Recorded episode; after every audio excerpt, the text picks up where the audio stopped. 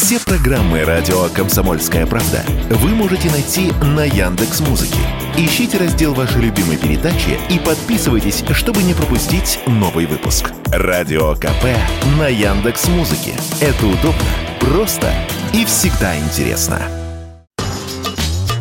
Российские автодилеры не зафиксировали роста цен на машины в начале 2023 года. Прошлогодние прайс-листы актуальны и сейчас, пишет коммерсант. Основными причинами, по которым стоимость автомобиля осталась на прежнем уровне, издание называет отсутствие ажиотажа у дилеров и прекращение поставок зарубежных брендов, которые официально представлены на российском рынке. Однако, несмотря на то, что рекомендованные розничные цены остались на уровне декабря 2022 года, автоэксперты все же ожидают, что стоимость автомобилей 2023 года выпуска увеличится на 3-7%. Ценники будут зависеть в первую очередь от курса валют, заявил радио «Комсомольская правда» автоэксперт Вячеслав Субботин основной поток автомобилей, он все равно идет. Это по-прежнему Европа, машины БУ, как в 90-х годах, идут и идут довольно активно, и праворульные автомобили, которые идут из Владивостока, из Японии.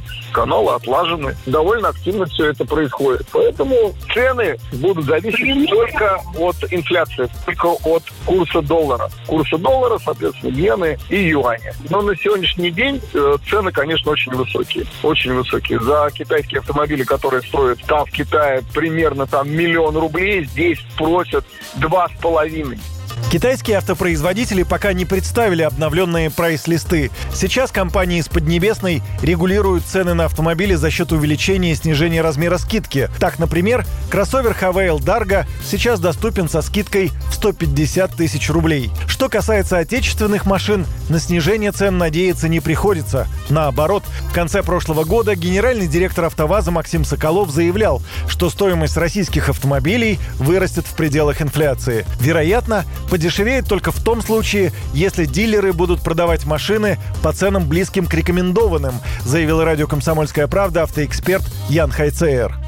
Понятно, что АвтоВАЗ зависим от части частично от российских производителей. Может быть, даже в небольшой степени есть валютная составляющая тех запчастей, которые идут из Китая. Соответственно, стоимость металла там и прочее, оно продолжает не падать, а расти. Поэтому думаю, что АвтоВАЗ не будет дешеветь. Единственное, что, возможно, некая э, такая жадность дилерской сети на дополнительных допах, она э, чуть припадет, потому что за машинами очередь не выстраивается. То есть ценник э, Лада Гранта там 900 тысяч рублей. Я не знаю, какая точно там до копеек рекомендованная, но она несколько ниже. Но в реальной жизни там любой цвет, любой размер, 900 тысяч рублей, ты уедешь на Ладе Гранте без всяких проблем. Я думаю, что если вот такие потребности дилеров, они снизятся, то, возможно, цена будет чуть ниже, но это не за счет завода-производителя, а за счет дилерской сети.